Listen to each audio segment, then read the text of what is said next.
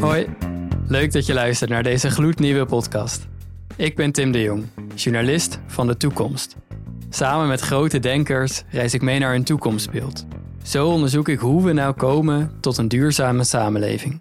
Nog gevaarlijker dan economie en geloof noemen is economie en natuurwet noemen. Zeggen dat het niet anders kan. Zeggen dat de economie instort als die niet meer groeit. Elke aflevering kijken we vooruit naar hoe het ook kan. Rijden we straks allemaal in elektrische auto's of zitten we in een nieuw soort O V? Zit ook buiten de Randstad iedereen aan de havercappuccino? En hoe praten we in de toekomst over het klimaat? Door vooruit te kijken leren we wat we nu moeten doen. Vandaag met econoom Paul Schenderling. Waar ben je nu mee bezig? Om zoveel mogelijk maatschappelijke actoren, variërend van ministeries, politieke partijen, decentrale overheden en bedrijven, te overtuigen dat er wel degelijk een alternatief voor groene groei is, namelijk postgroei. En wat is je grote wens? Dat we ons allemaal nodig voelen om die nationale uitdaging van de transformatie van onze economie mogelijk te maken.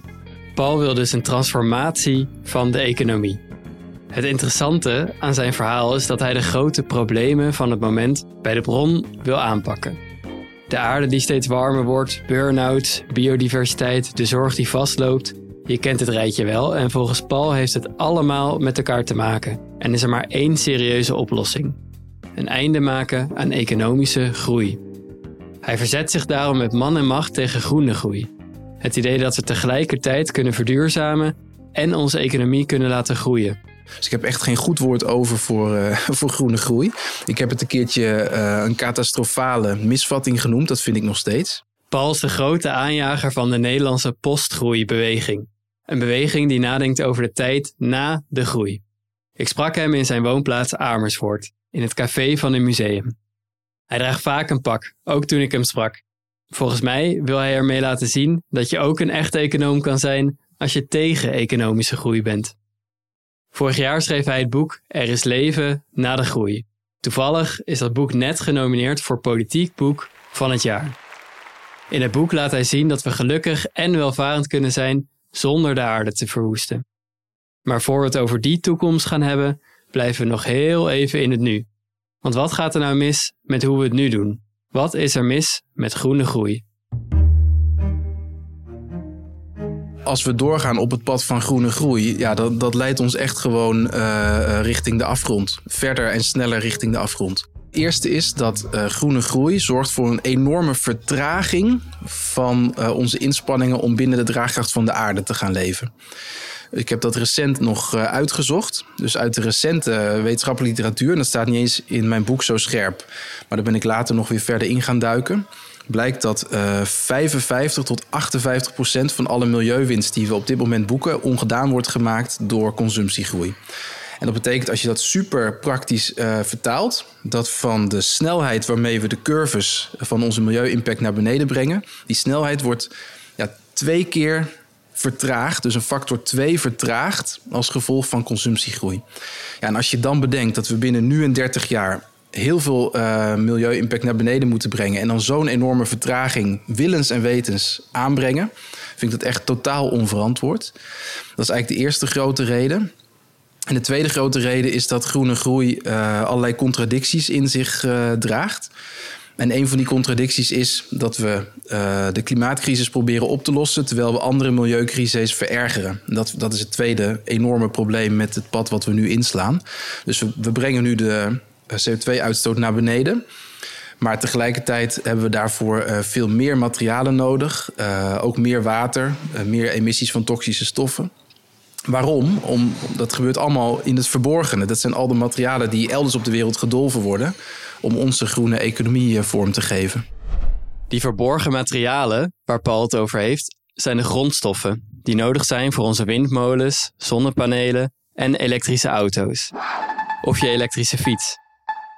Het winnen van die grondstoffen gebeurt vaak onder slechte arbeidsomstandigheden en het is schadelijk voor de biodiversiteit. Paul vindt dat we op dit moment aan het dweilen zijn met de kraan open. Een goed voorbeeld daarvan is de auto. De verbrandingsmotor is de afgelopen zeventig jaar door technologische vooruitgang bijna twee keer zo efficiënt geworden.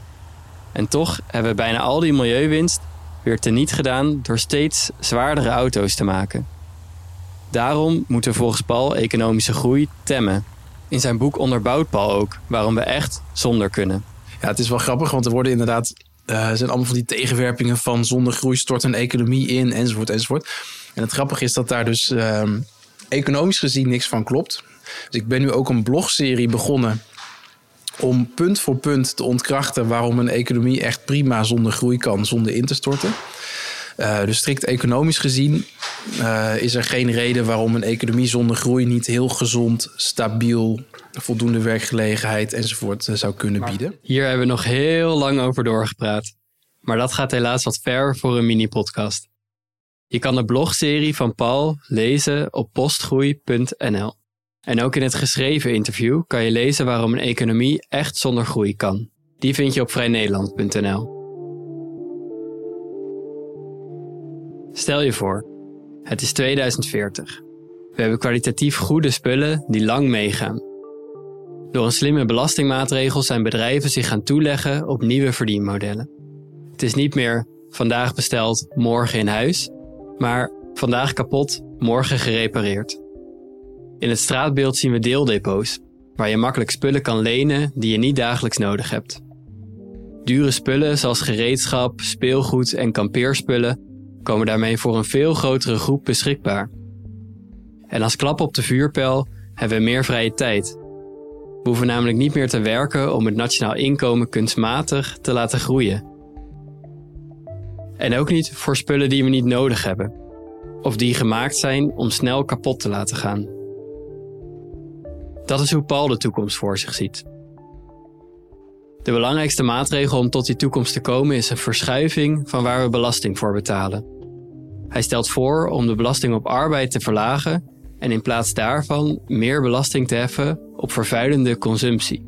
Heel belangrijk om zeg maar een hele goede start te maken en om ook mensen te laten wennen dat die verandering een verandering ten goede is, is om ervoor te zorgen dat uh, milieuvervuilende producten aanzienlijk duurder worden om aan te schaffen, in combinatie met een veel lagere belasting op arbeid. Dus per saldo een verschuiving van belasting van arbeid naar de meest vervuilende vormen van consumptie. Uh, en dat zet een beetje dat vliegwiel in werking richting die samenleving die ik net schets. Omdat als een product in de aanschaf duurder is, mensen automatisch meer zullen gaan nadenken, hoe ga ik er zuiniger mee om? Uh, en hoe zorg ik dat het product een lange levensduur heeft? Voor ondernemers wordt het veel aantrekkelijker om een product in de markt te zetten wat langer meegaat.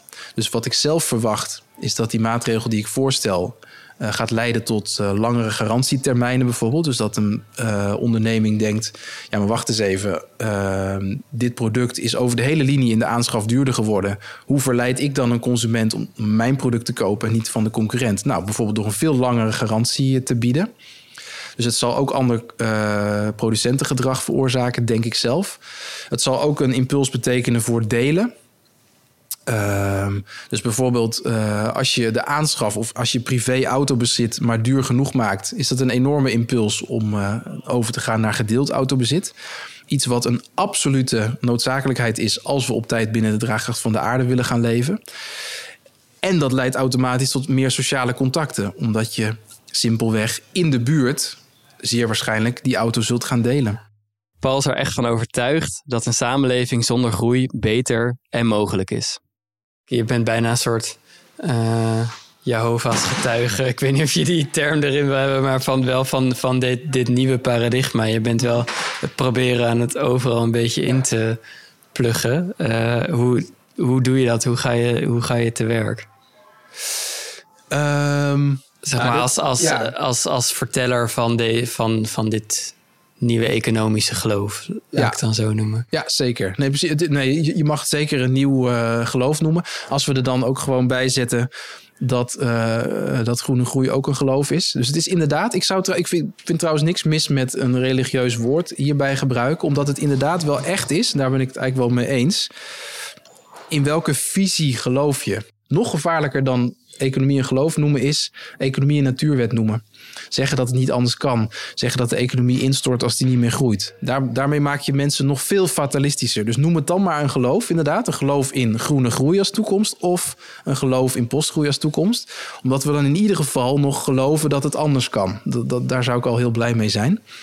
Uh, en inderdaad, ik, ik, dat draag ik met verve uit. En wat ik heb geprobeerd is uh, vanaf het begin, dus voordat ik ook maar één letter van het boek op papier heb gezet, gewoon ja, met mensen engageren die anders denken. Dus ik heb gewoon uh, mensen heel erg uh, opgezocht en naar me toe getrokken van oké, je, ja, je bent van een totaal andere overtuiging, maar zullen we nou niet samen nadenken over een economie die niet meer afhankelijk is van groei? En, en dat was gewoon super boeiend. Ik heb daar zelf ook super veel van geleerd. Ik denk dat het boek echt niet half zo goed zou zijn als ik niet met een hele brede groep mensen heb gespart over hoe die toekomst eruit zou kunnen zien. Ik denk dat ik al die meer conservatieve en liberale inzichten die in het boek zitten niet had gehad als er niet ook gewoon in die uh, groep mensen met wie ik dit heb geschreven ook mensen met conservatieve en liberale overtuigingen zouden zitten. Omdat ik zelf veel meer uh, een christelijk-sociale Uh, overtuiging heb, maar die is helemaal gekleurd en aangevuld door andere overtuigingen. Aan het einde van ons gesprek vroeg ik Paul om naar de toekomst te reizen. Die wereld met deeldepots, nieuwe verdienmodellen en meer vrije tijd. Wat wil hij vanaf daar tegen ons zeggen? Nou, dat het een, uh, een win-win-win situatie is. Dat het een situatie is waarbij we zoveel verspilling reduceren dat uh, we heel veel milieuwinst boeken zonder dat we er in welvaart op achteruit gaan. Dat we heel veel mentale druk bij mensen wegnemen doordat we commercialisering uh, aan banden leggen. En dat we tegelijkertijd gelukkiger worden omdat we veel meer vrije tijd hebben. Ja, die win-win-win, dat is eigenlijk het hoopvolle perspectief waarmee we de angst voor verandering moeten doorbreken. Dit was het verhaal van Paul. In de show notes vind je een link naar het artikel op v n punt n l. Daarin vertelt hij ook over de eerste concrete stappen die hij de komende tijd voor zich ziet. Als je echt enthousiast bent geworden, dan kan je natuurlijk ook het boek lezen van Paul. Het boek is kritisch, maar geeft ook oplossingen. Precies wat we met deze podcast ook willen. Ik wil Evelien Veldboom bedanken voor al haar ideeën en eindredactie. Hans Poel voor de mixage en Vrij Nederland voor de kans om deze podcast te maken. En jou natuurlijk. Ik vind het echt leuk dat je hebt geluisterd. Hopelijk tot de volgende.